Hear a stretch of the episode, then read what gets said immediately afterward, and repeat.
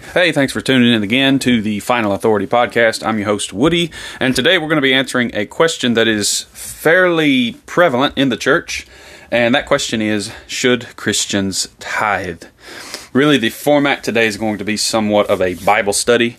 Uh, we're going to go through the scripture and and just look at what scripture says and apply the uh, principles of uh, Bible interpretation to find out whether this is a New Testament thing or an Old Testament thing. Should we tithe? Should we not? Uh, and are there benefits either way?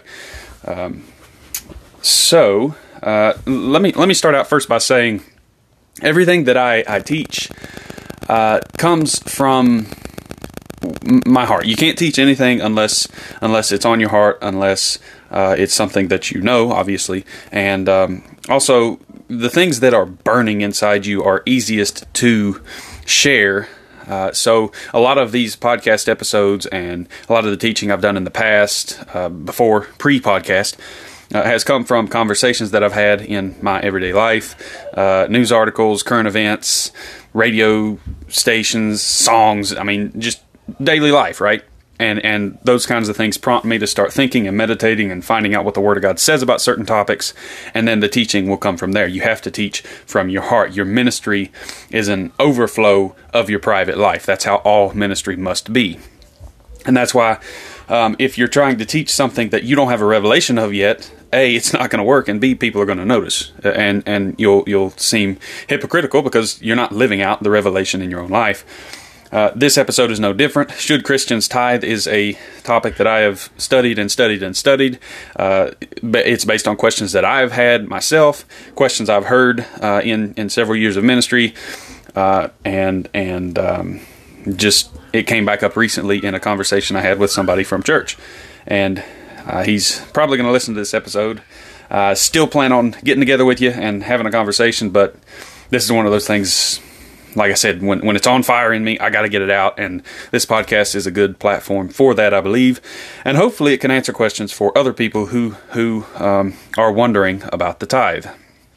So hopefully I don't stumble over my words during the rest of the episode like I have in the little intro here, but let's get right into it. Should Christians tithe? This is a really hot topic. This is one that people get really heated and, and really angry about very quickly and people are set in their ways and set in their traditions and their beliefs. And well our denomination says this and pastor says that and uncle so and so said such and such and great grandma ivy said we're not supposed to and brother butch said we are supposed to and, and but none of that matters. What matters is what does the word say. The word of god is the final authority.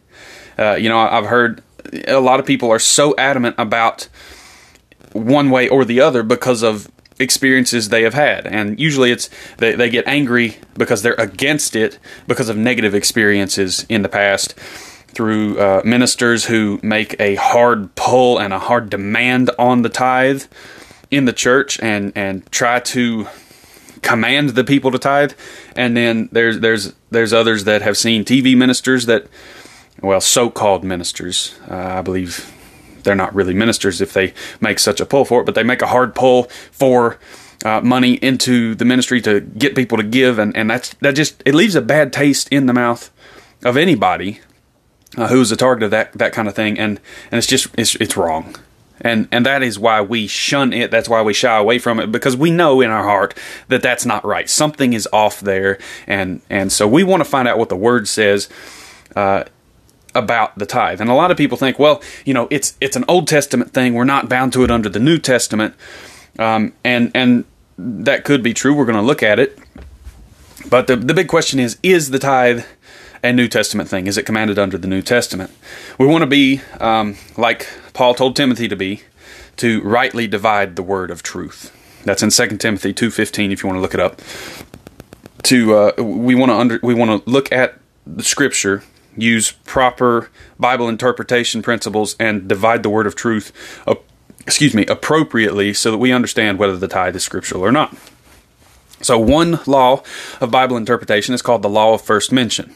This uh, this principle of Bible interpretation says that the first time God mentions something, He lays out His plan for it, and his his plans never change. His word will not return to him void, but will accomplish that thing wherewith he sent. Uh, scripture says God never changes; He is the same yesterday, today, and forever. Right. So the first time He says something, that's His plan, and you can you can apply that to to anything you find in the Bible.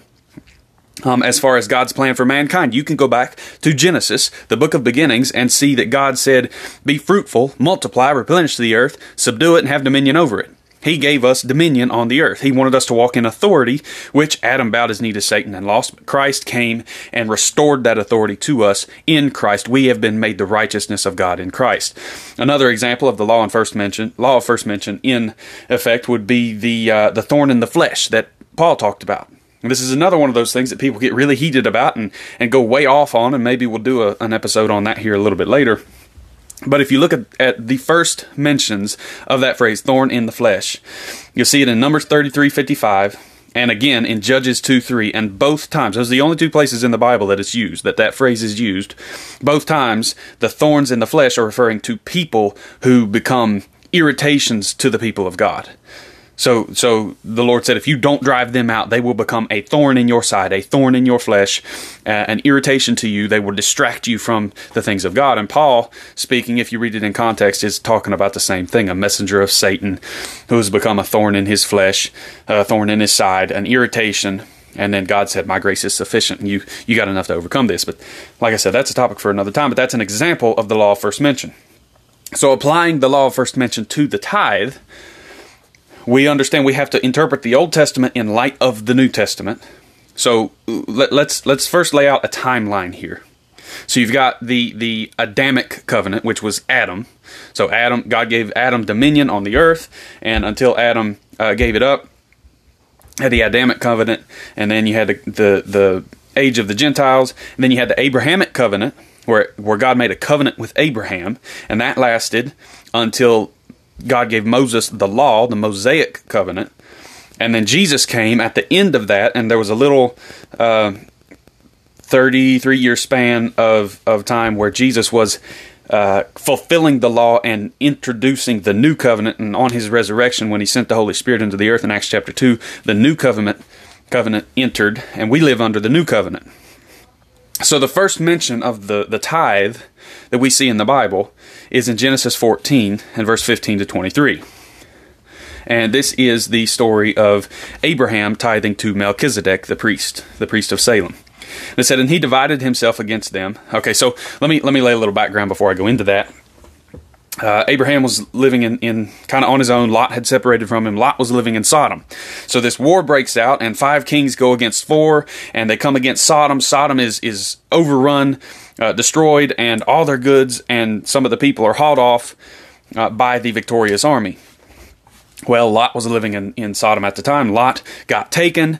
Abraham heard about it. Abraham uh, goes with, I believe it was 318 of his servants uh, and, and that's where we pick up here. Uh, and he divided himself against them. He went after this army to get Lot back with 318 servants. You got five kingdoms arrayed as an army that had just taken, uh, just conquered another army, taken their stuff and their servants and everything, and ran off with it. And Abraham's got 318 servants. I believe that number's right. And he, he goes out uh, out against them to get his brother-in-law back, or uh, sorry, his uh, nephew back. So he says in Genesis 14, 15, he divided himself against them, he and his servants by night, and smote them, and pursued them unto Hobah, which is on the left hand of Damascus. And he brought back all the goods, and also brought again his brother Lot, and his goods, and the women also, and the people. So he delivered this whole kingdom with 318 men. That's, that's phenomenal. And the king of Sodom went out to meet him after his return from the slaughter of Chedorlaomer, maybe, Chedorlaomer, I'm not sure how that's pronounced, and the kings that were with him at the valley of Shaveh, which is the king's dale. And Melchizedek, king of Salem, brought forth bread and wine, and he was the priest of the Most High God. And he blessed him, and said, Blessed be Abraham of the Most High God, possessor of heaven and earth. And blessed be the Most High God, which has delivered your enemies into your hand. And Abraham gave him tithes of all. And the king of Sodom said to Abraham, Give me the persons and take the goods to yourself. And Abraham said to the king of Sodom, I have lifted up mine hand unto the Lord, the Most High God, the possessor of heaven and earth, that I will not take from a thread even to a shoe latchet, that I will not take anything that is yours, lest you should say, I have made Abraham rich. So, this is the first instance we see of somebody in the Bible uh, being mentioned as tithe. That's the first time we see tithe in the Bible. Now, uh, I, I had a I guess you'd call it a debate with a guy one time, and he said, "Well, see, Abraham, Abraham couldn't really tithe that because it wasn't his to give, uh, but in in the day of conquest, in in this day where kingdom went against kingdom and and uh, uh, kingdoms conquered other kingdoms and took over the land. In the day of conquest, the spoils belonged to the victor. Okay, so this stuff did not any longer belong to the king of Sodom. This stuff belonged to the army that had taken it from him. And then Abraham went and took it from them, so now it belonged to him. The victor, the spoils belonged to the victor. So this was Abraham's stuff. The spoils, he could have kept them. So what was going on here? What, what was he, he saying? Well, I think uh, the king of Sodom probably recognized that a lot of these things would be associated with his kingdom, with his palace. And so if people saw it, they might assume that the king of Sodom had given these things to Abraham. And Abraham probably recognized that. So the king was probably thinking, hey, I'll get some credit for making Abraham rich. He was possibly also recognizing that God had set Abraham uh, as as a nation unto himself. He was setting Abraham apart. He was with him. He had a covenant with him. And the king of Sodom was probably thinking, uh, you know, it'd be better to have a covenant with this guy than and be an ally than to be his enemy. Uh, so there, there was probably a couple reasons the king of Sodom wanted them to keep the stuff, but Abraham said, no, I'll not have anybody assuming that you have made me rich. I want everybody to know God has made me rich, and my covenant with God is what has resulted in my riches. So that's that's a little note there. Now, the other thing here is that it says he, he gave tithes to the king of Salem, uh, Melchizedek. Uh, king of Salem means king of peace. He is a type of Christ. We'll find out later. King, who is the prince of peace, right? So there's a lot of parallels there. And like I said, we'll look at that. But uh, notice that this seemed normal. There, there was no fanfare. The Bible just says he gave tithes to Melchizedek, the king of Salem. That he gave him the tenth of all tithes of all, of everything that he had taken, which uh, kind of establishes a precedent here. If we are going to tithe, if it is New Testament for us, uh, then our tithes should be of our net income uh, rather than our gross. And there's some argument on that as well, and we'll we'll get into that. But uh, the tithe here seemed normal. Abraham gave tithes to the high priest of God. And this is this is under the Abrahamic covenant. The law has not come in yet. This is 400 years before the law. Okay, so that's something to note. We said the law first mentioned establishes precedents by which we can judge the rest of the word, and this happened, this occasion took place before the law. So, what does the New Testament say about this incident? And it's wonderful that the New Testament actually mentions this incident in Hebrews chapter 7. And I'm going to read verse 1 through 10. Uh, no, that's not right. Yeah, yeah, it is. 1 through 10. So it says, For this Melchizedek, king of Salem, priest of the Most High God, who met Abraham returning from the slaughter of the kings, and blessed him, to whom also Abraham gave a tenth part of all, first being by interpretation king of righteousness, and after that also king of Salem, which is king of peace. So I said, Melchizedek, the king of Salem, means king of peace.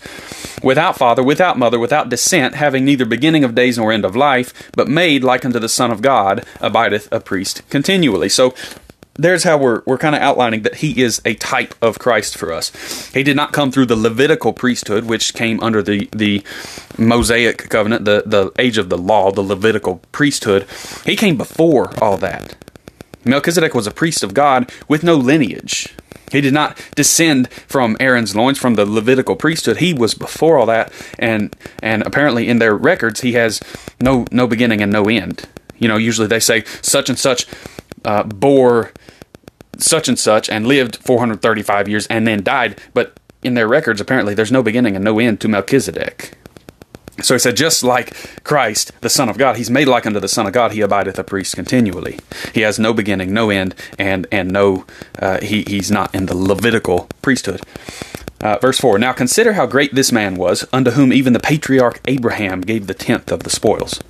And verily, they that are of the sons of Levi, who receive the office of the priesthood, have a commandment to take tithes of the people according to the law, that is, of their brethren, though they come out of the loins of Abraham.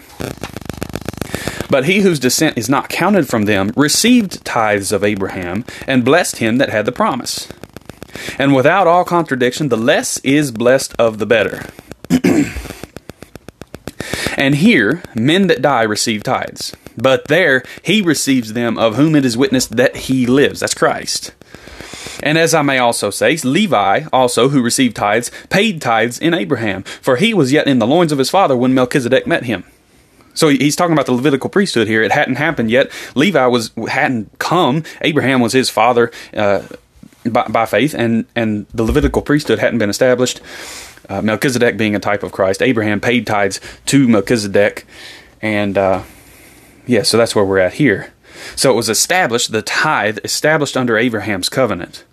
And then he's referring here to the Levit- Levitical priesthood, where the Levites were commanded, the, the Mosaic law commanded that we were to tithe, uh, the Hebrews were to tithe.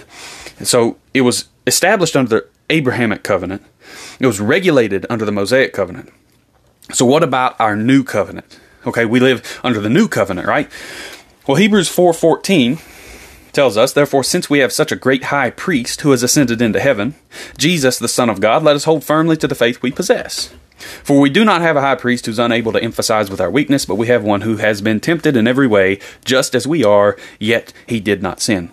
Let us then approach God's throne of grace with confidence, so that we may receive mercy and find grace to help us in our time of need.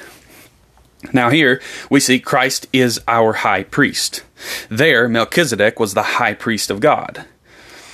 And we saw in Hebrews 7 and uh, verse. Where to go?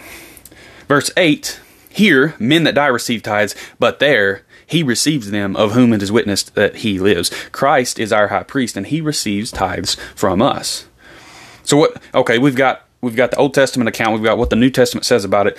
What did Jesus say about the tithes?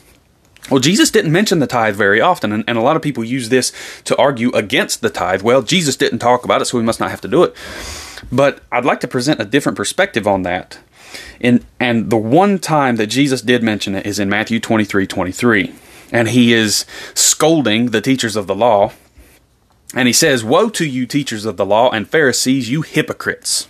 You give a tenth of your spices, mint, dill, and cumin, but you have neglected the more important matters of the law justice, mercy, and faithfulness. You should have practiced the latter without neglecting the former. So, what he's saying here is hey, look, you guys tithe all the way down to your, your spices and the little herbs of your garden, and you count the leaves, and you do all these tiny little things, and, and you're so detail oriented that you've forgotten the heart. You've forgotten justice and mercy and faithfulness. You should have remembered this and not neglected the tithe. So the one time he mentions it, he reinforces the tithe. And I, would like to to uh, submit to your your thought process that Jesus didn't have to mention the tithe. He didn't have to tell the people to tithe because these people were living under the Mosaic covenant. The law was being preached day in and day out, and the tithe was part of that. So everybody here would have been tithing. They would have been tithers. It's not something Jesus would have needed to teach on. And the fact that he only mentioned it once and he reaffirmed it really indicates that, that it is something that he believed in. If if he didn't, he would have contradicted it. He would have said the tithe has passed away. You no longer need to do this. I'm bringing in a new covenant. But he never said that. So that's something to think about anyway. Uh, it, wasn't a whole lot said about it because it was well taught, well understood, and everybody did it. All right, so through Jesus, we learned that God looks at the heart and proportions. He doesn't look at numbers and sums. And we can look at, at the story of the widow woman to, to get this principle. In Mark 12, verse 41, Jesus sat down opposite the place where the offerings were put and watched the crowd, putting their money into the temple treasury. Many rich people threw in large amounts. So uh, the the verbiage there, if you if you do a study on the Greek, shows that they're doing it with a pompous attitude. Oh, look at me! Look how much I'm giving. That type of thing. But a poor widow came and put in two very small copper coins worth only a few cents. Calling his disciples to him, Jesus said, I tell you the truth. This poor widow has put more into the treasury than all the others. They all gave out of their wealth, but she, out of her poverty, put in everything, all she had to live on. So he, he said, Look, if you're looking at the numbers, those guys put more in. But if you're looking at the heart, she did. She put more in. She put everything in. They gave a, a tiny little percentage of their overall net worth. She gave everything. He's looking at the heart. And, and you can reinforce this with 2 Corinthians 9 7. Each of you should give what you've decided in your heart to give, not reluctantly or under compulsion, for God loves a cheerful giver. Uh, some say it's it's not about the heart, or sorry, it's it's about the heart. It's not about the amount.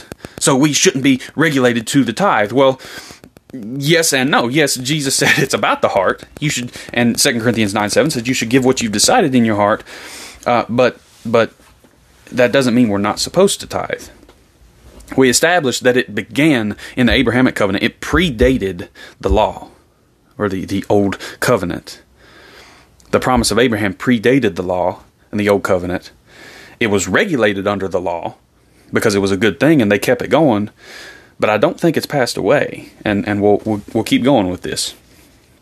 So uh, it's not it's not about the amount; it's about the heart. That's that's exactly right. Uh, Jesus tithed because he was under the Old Testament. He would have tithed.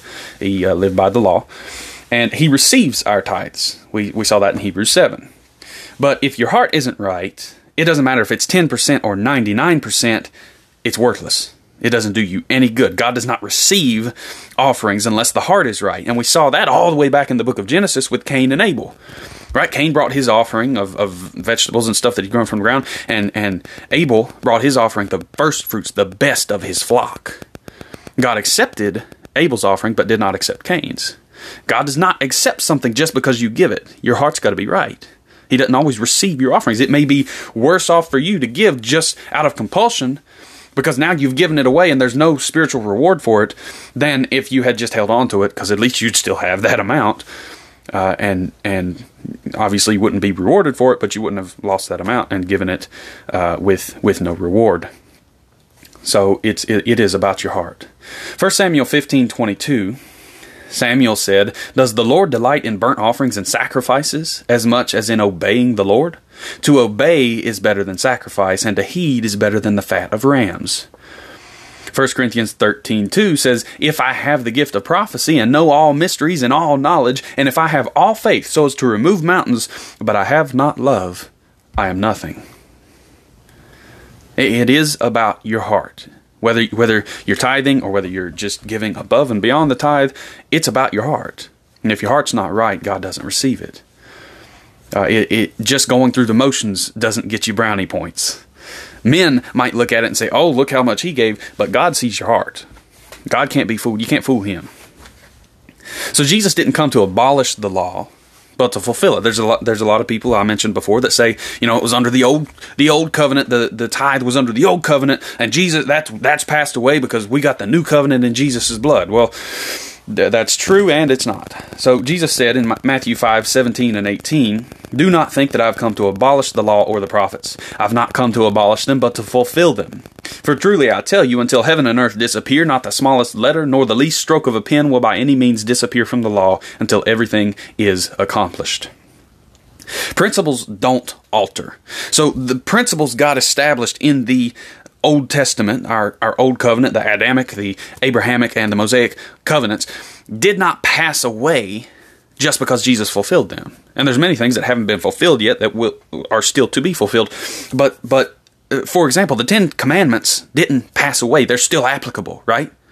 Do not kill. Do not steal. You'll have only one God, no other gods before me. Do not covet. Do not envy. Those things are still applicable to us today.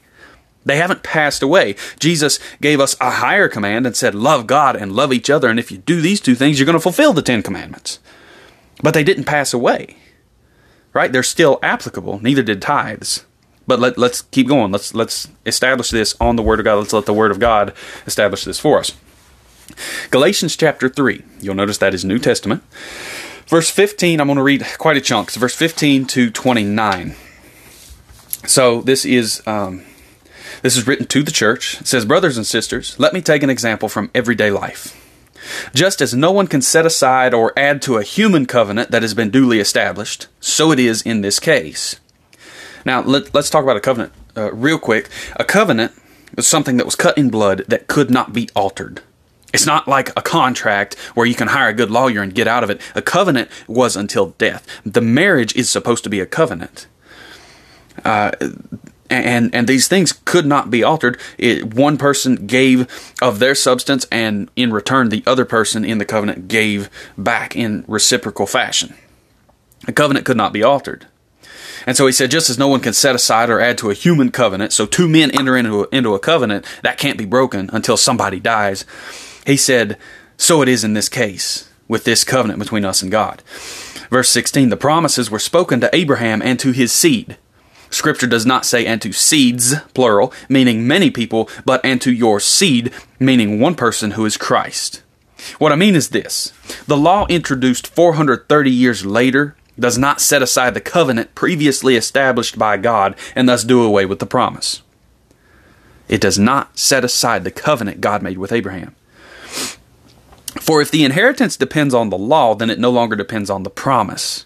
But God, in His grace, gave it to Abraham through a promise. Why then was the law given at all? It was added because of transgressions until the seed to whom the promise referred had come. The law was given through angels and entrusted to a mediator. A mediator, however, implies more than one party, but God is one. Is the law, therefore, opposed to the promises of God? Absolutely not. For if a law had been given that could impart life, then righteousness would certainly have come by the law. But Scripture has locked up everything under the control of sin so that what was promised, being given through faith in Christ Jesus, might be given to those who believe. Before the coming of this faith, we were held in custody under the law, locked up until the faith that was to come could be revealed. So the law was our guardian until Christ came that we might be justified by faith. Now that faith, now, now that this faith has come, we are no longer under a guardian. So, in Christ Jesus, you are all children of God through faith. For all of you who were baptized into Christ have clothed yourselves with Christ. There's neither Jew nor Gentile, neither slave nor free, there's male, neither male nor female. You are all one in Christ Jesus. If you belong to Christ, then you are Abraham's seed and heirs according to the promise. The King James says, You are heirs of the promise of Abraham. That promise of Abraham is the blessing. That promise of Abraham is the covenant that he established with Abraham, under which Abraham established the tithe. And he said that covenant, that, that promise, can't be changed by a Mosaic law. It is established as a promise and available to us through faith if we are if we belong to Christ Jesus, we're Abraham's seed and heirs of that same promise. So that the same set of rules Abraham operated under still apply to us today. So the blessing of Abraham, the promise of Abraham, as, as this version says, is the same from Adam to Abraham to Isaac to Jacob to Joseph. You can trace it down to Moses, all the way down to Jesus, and now it's available to us through Christ. We have the same promise Abraham had. We can operate under the same covenant God made with Abraham.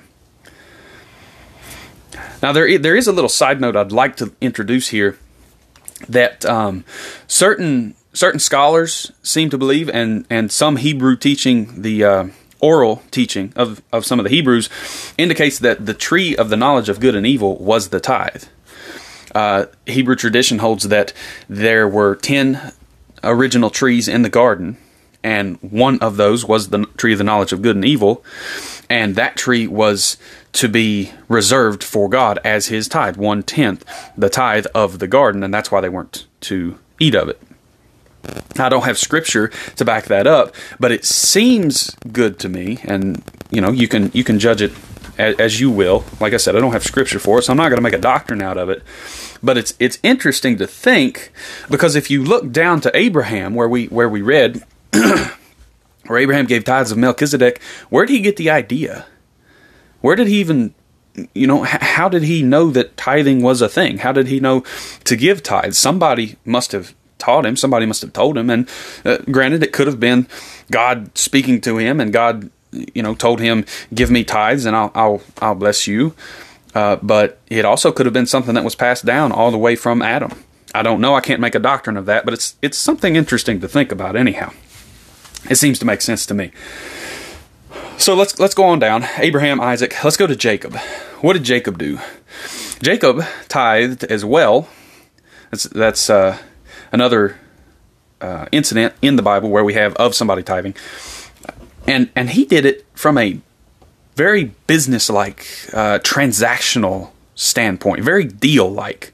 In Genesis 28, verse 20 through 22, it says, Then Jacob made a vow, saying, If God will be with me and will watch over me on this journey I'm taking, and will give me food to eat and clothes to wear, so that I return safely to my father's household, then the Lord will be my God. And this stone that I have set up as a pillar will be God's house, and of all that you give to me, I will give you a tenth. So it's an if then situation. He's making an agreement with God. If you'll bless me, I'll I'll tithe. And God and in a covenant, like I said, covenants are reciprocal. So when the one person makes a condition, the other person returns that that condition. So Jacob said here, if you'll bless me, I'll tithe. And God said, well, if you tithe, I'll bless you. And we see that down in Malachi 3.10, how God sees it. But he's, it's a very business-like transaction. I thought that was kind of interesting. It's very transactional.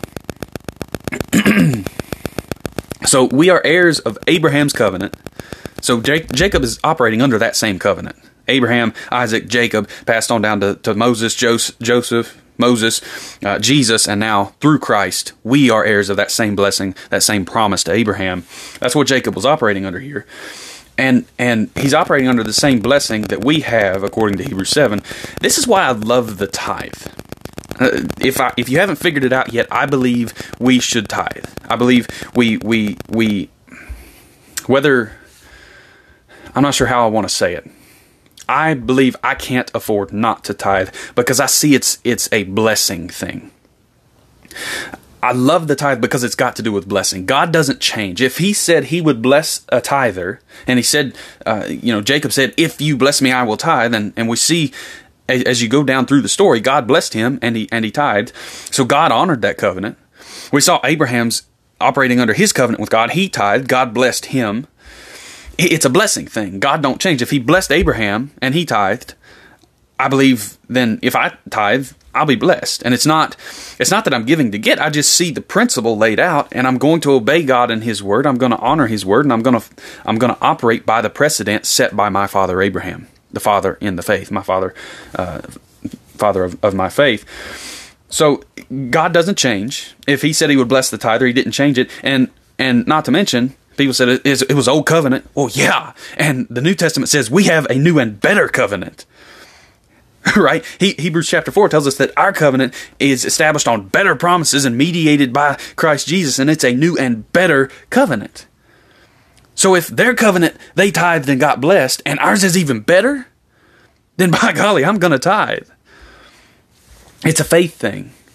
Uh, uh, one, one guy argued with me about this, and maybe argue wasn't the right word. Uh, it was more of a discussion that he began to get really heated. but but it, it, hurt my heart because he became so angry. And then I realized uh, at a certain point in the conversation, I saw that he doesn't believe that God wants to bless you. He didn't believe that God wanted to bless him, that God loved him enough, he wanted him to do well. And that reminds me of Hebrews 11:6. And Hebrews 11:6 says, "But without faith it is impossible to please him," talking about God. For he who comes to God must believe that he is and that he is a rewarder of those that diligently seek him. The Bible says the just shall live by faith, and we're supposed to live from faith to faith and glory to glory, as it is written, the just shall live by faith. If we're supposed to live by faith as believers, but without and without faith it's impossible to please God, then we need to understand this verse right here says, in order to come to God, you got to believe that He is, okay, I got that, and that He's a rewarder of them that diligently seek Him. God is a reward mindset Father. He has a reward mindset. He is looking for ways to bless you. And if you don't believe that, you're not operating in faith. Because without faith, it's impossible to please Him because He is a rewarder of them that diligently seek Him. Faith believes God is a rewarder you must believe God's a rewarder. And once you get that, then the tithe becomes less of, of a problem for you because you recognize I have a covenant with God and He promised to bless me in return for my tithe. It's it's me enacting and operating within the the guidelines of my covenant with God. It's not God trying to get something from me, and it's not something I'm doing out of compulsion. It's just God has blessed me so that I want to to bless Him back by giving Him back the tithe. It's His. It, it it's how I establish my covenant with Him. It's how I maintain the connection of the blessing and promise of Abraham in my finances, so that God has legal grounds to work there. So you've got to believe God's a rewarder in order to be in faith. Those who preach against the tithe don't know or believe that God wants to reward you and has a reward mindset, but He can't violate His word. He said here, if you believe, if if if you're going to be in faith, you got to believe He's a rewarder of those who diligently seek Him. So, what blessings are promised with the tithe and and with giving in general? See, I said it's a blessing thing. That's why I love it. That's why I don't believe I can afford not to. And excuse me, and I'll clarify that statement later, but let's look at Malachi 3:10. That is the classic tithe scripture. It's the one everybody who who argues about the tithe or believes in the tithe knows. And those that don't believe it say it's Old Testament, so we don't have to do it. And those that do believe it say, look at the blessings here. But Malachi 3.10 says, Bring the whole tithe into the storehouse, that there may be food in my house. Test me in this, says the Lord Almighty, and see if I will not throw open the floodgates of heaven, and pour out so much blessing that there will not be room enough to store it. He says, I will prevent pests from devouring your crops, and the vines in your fields will not drop their fruit before it is ripe, says the Lord Almighty. Then all nations will call you blessed, for yours will be a delightsome land, says the Lord Almighty. Now, in this day, their their crops, their vineyards, their uh, flocks, that was the currency of the day. That's what they did trade by. That was their transactional currency. Today, most people uh, in most parts of the world, at least, operate on a currency system. Okay, we have money, we have bills, we have credit, uh, credit system. So, if you want to bring this into our current day, it says he'll flow, throw open the floodgates of heaven and pour out so much blessing there won't be room enough to store it. Uh, he'll prevent pests from devouring our crops. The vines in our fields will not drop their fruit before it's ripe. That was their income. So he's saying, I won't. I, I will prevent the devourer from preventing your income from coming to you. You know bad things stopping the income the enemy attacking you and and you know losing your job and and uh, whatever else you can think of that would steal kill or destroy. Jesus said in john 10 10 the thief comes to steal kill and destroy. So anything like that i will if you tithe my covenant with you says i am obligated to prevent that from happening in your financial life that, that's the blessing that's associated with the tithe. And then all nations will call you blessed, for yours will be a delightsome land. So it'll be evident in your life that there is some kind of protection there and there's some kind of blessing there. So Deuteronomy 28 is the blessing chapter. You read verse 1 all the way down to 14, and I think I'll, I'll just skip back and forth through here. Uh, but it says, It shall come to pass, if you hearken diligently to the voice of the Lord your God, to observe and do all his commandments which I command you this day, that the Lord your God will set you on high above all nations of the earth. Same type of language. And all these blessings shall come on you and overtake you if you hearken to the voice of the Lord your God. So you got to be obedient to the leading of the Spirit of God. You got to listen to the voice of God and you got to obey His commands.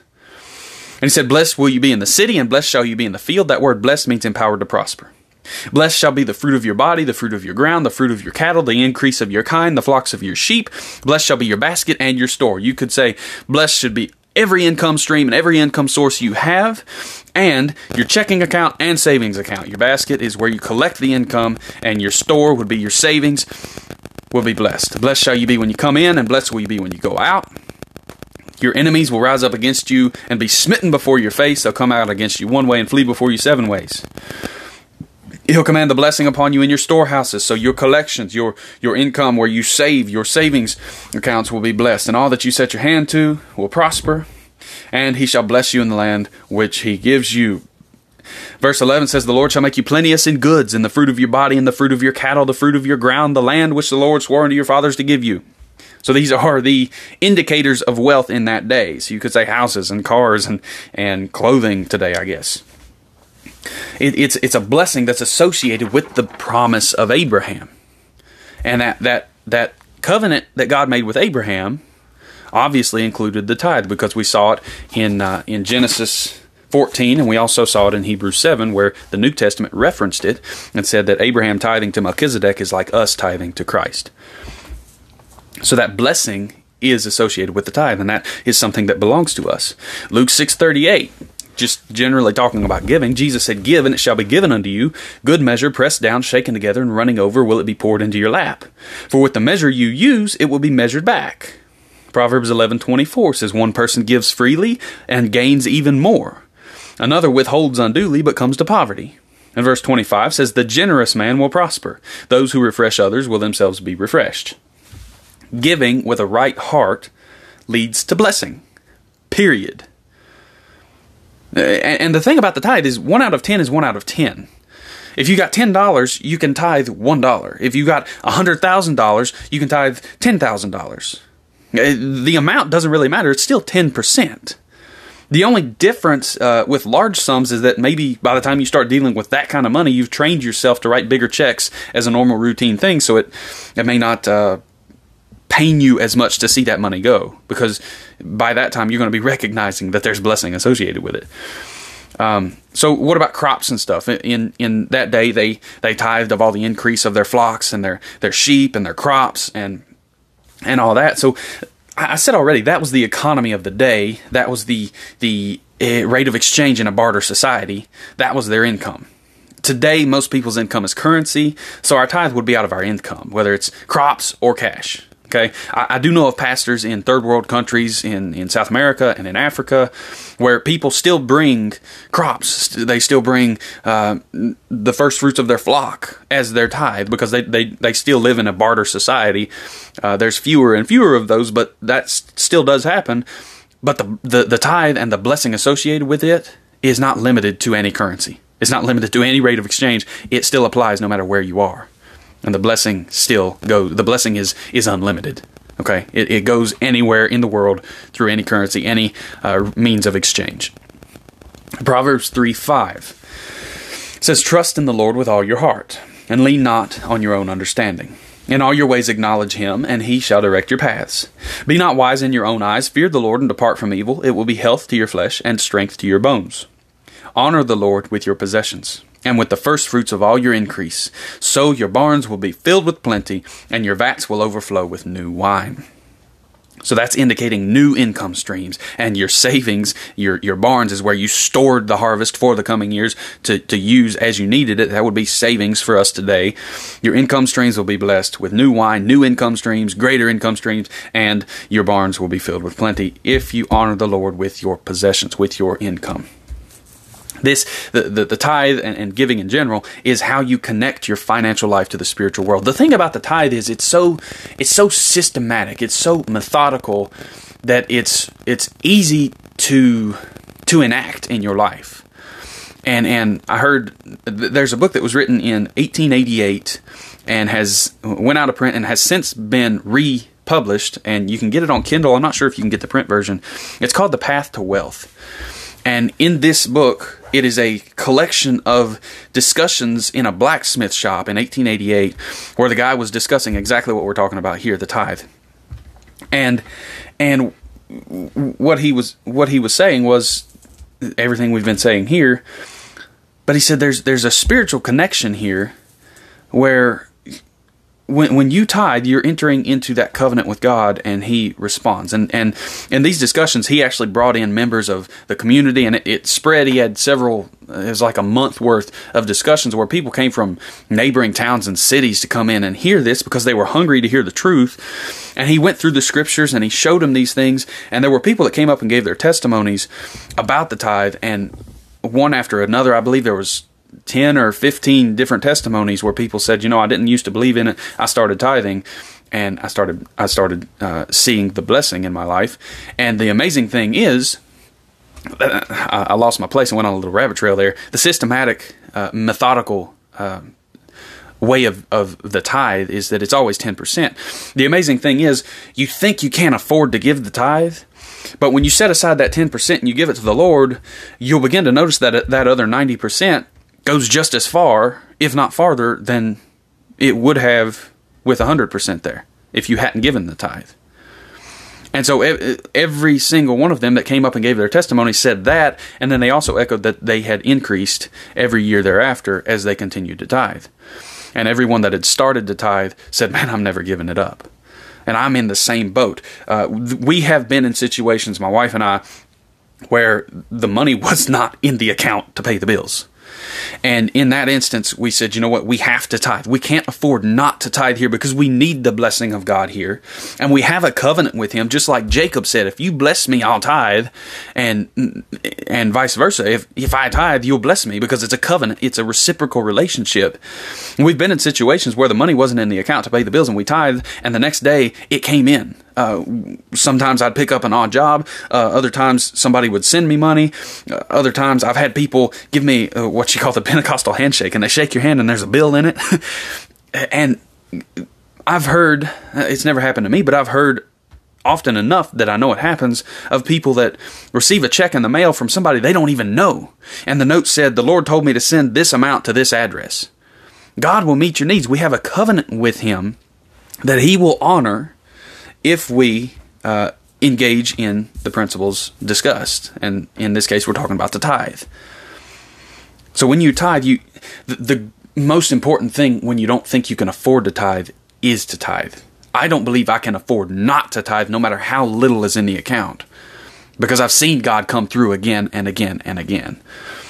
The tithe is the blessing connector. It's how we connect to the promise of Abraham, which, like I said, predates the law by over 400 years and was regulated under the law, but it was just added to under the law. And then it continues. We're made heirs of the promise of Abraham through Christ, so that that promise still operates in our lives. And if we tithe, we get to take part in that financial part of that blessing. But tithing does more than just than just uh, acknowledge that we have a covenant with God. The the tithe tells the Lord, "You are more important to me than money." It is putting him first. Jesus said, Seek first the kingdom of God and his righteousness, or his right way of doing things, and all these other things will be added to you besides. Seeking first the kingdom of God means every area of your life you try to do things God the way God does. You try to operate his way. And the tithe is taking the first tenth, the top part of your finances. It's the first thing that comes out. It's saying, God, when I get money, I think of you first. It's putting Him first. It's saying, Lord, you are Lord over my finances. I give you legal right to work in my finances by covenant law. And I covenant with you to perform your promise that you made to Abraham and Jacob, my spiritual fathers, and all of their descendants. So there's a, a great YouTube video. I'm not sure if you can still find it. Uh, I believe it's called The Tithe Experiment. It was done in the early 1900s where uh, a businessman, a well known businessman, decided he was going to test the tithe with with wheat, I believe it was. And so he got, I think he started with 100 kernels of wheat.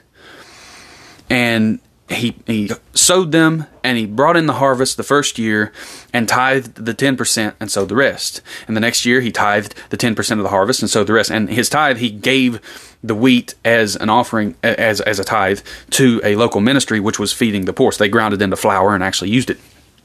And I believe after five years, what started with like a, a nine by nine square, nine inches by nine inches, would fit on your desk, turned into over was it over 300 acres, I believe.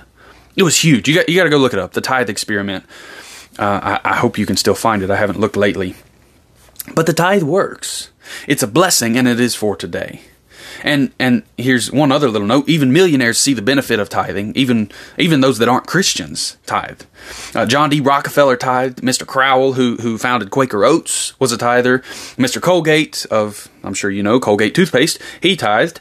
Richard DeVos, uh, the founder of Amway, is a tither was a tither. Mr. Procter, uh, who built Ivory Soap, was a tither. Robert Kiyosaki, who wrote Rich Dad Poor Dad, believes in the tithe. And like I said, many of these guys, Robert Kiyosaki, I'm, i know, is not a Christian. Many of these guys aren't even Christians, but they recognize that there's blessing associated with the tithe. And, and, and look at the Jews. Have you ever heard the phrase "as rich as a Jew"? Uh, people talk about Jews because they're really, really good at making money. They seem to have some kind of advantage. Well, that advantage is the tithe. Orthodox Jews still operate uh, by the law, and so they still tithe, and God honors that covenant he made with Abraham. The tithe always leads to increase. It's a blessing thing. It's, it's not a compulsion thing. And, and here's the thing anytime you come across a subject that has a lot of heat around it and a lot of debate, and people get really heated and really irritated with it, there's something there. There's some underlying truth there that the enemy doesn't want you to see because it will lead to your blessing. Tongues is like that. The tithe is also like that. So the, the deal is you got to look in the Word and find out what the Word says and find that blessing that the enemy is trying to hide from you because that's what this is all about. He's trying to distract you from the blessing that is associated with the tithe.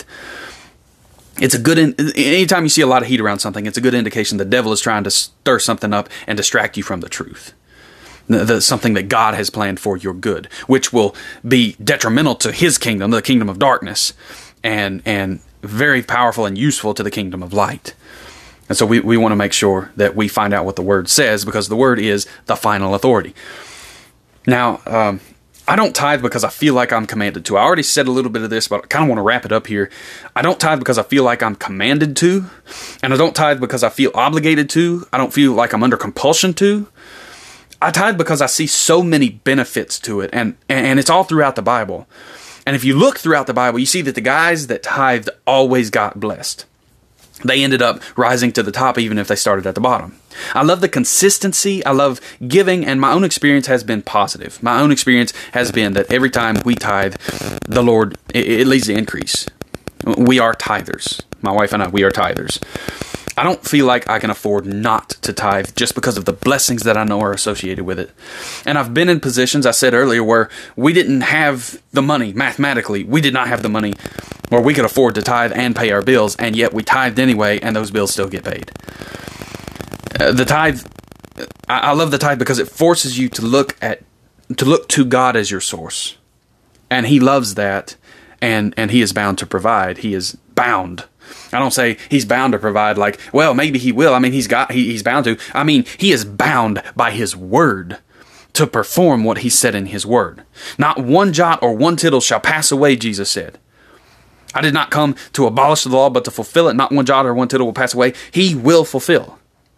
Uh, the Lord said his word does not return to him void. So when he said, Test me in this and tithe and see if I don't open up the floodgates of heaven and protect your income streams, test him in that.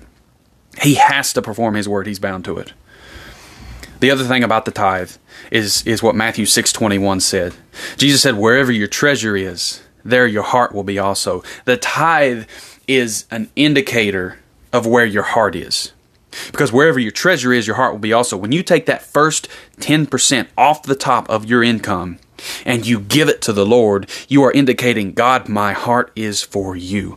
I love you. This is why I'm tithing. That's why I love the tithe. We said earlier, one gives and gains even more. That's the way the tithe works. That's my perspective on the tithe from what I see in Scripture. Uh, no matter what, it's about your heart. But I don't think it's wrong to hold God to his promise as Jacob did in a very businesslike manner. You're putting your faith in him to provide, after all. But if you're doing it only because you feel compelled and obligated to, it's worthless to you. Don't don't even don't even do it. Seek the Lord, ask him what he would have you do, let him show you the word and the promises, and then do it because you love God and you want to want to obey his word and honor him. And you want to operate by his covenant with you and see him perform in his love for you. Remember, uh, 1 Corinthians 13 2 says, Without love, I'm nothing. It should be something that is done from a heart of love.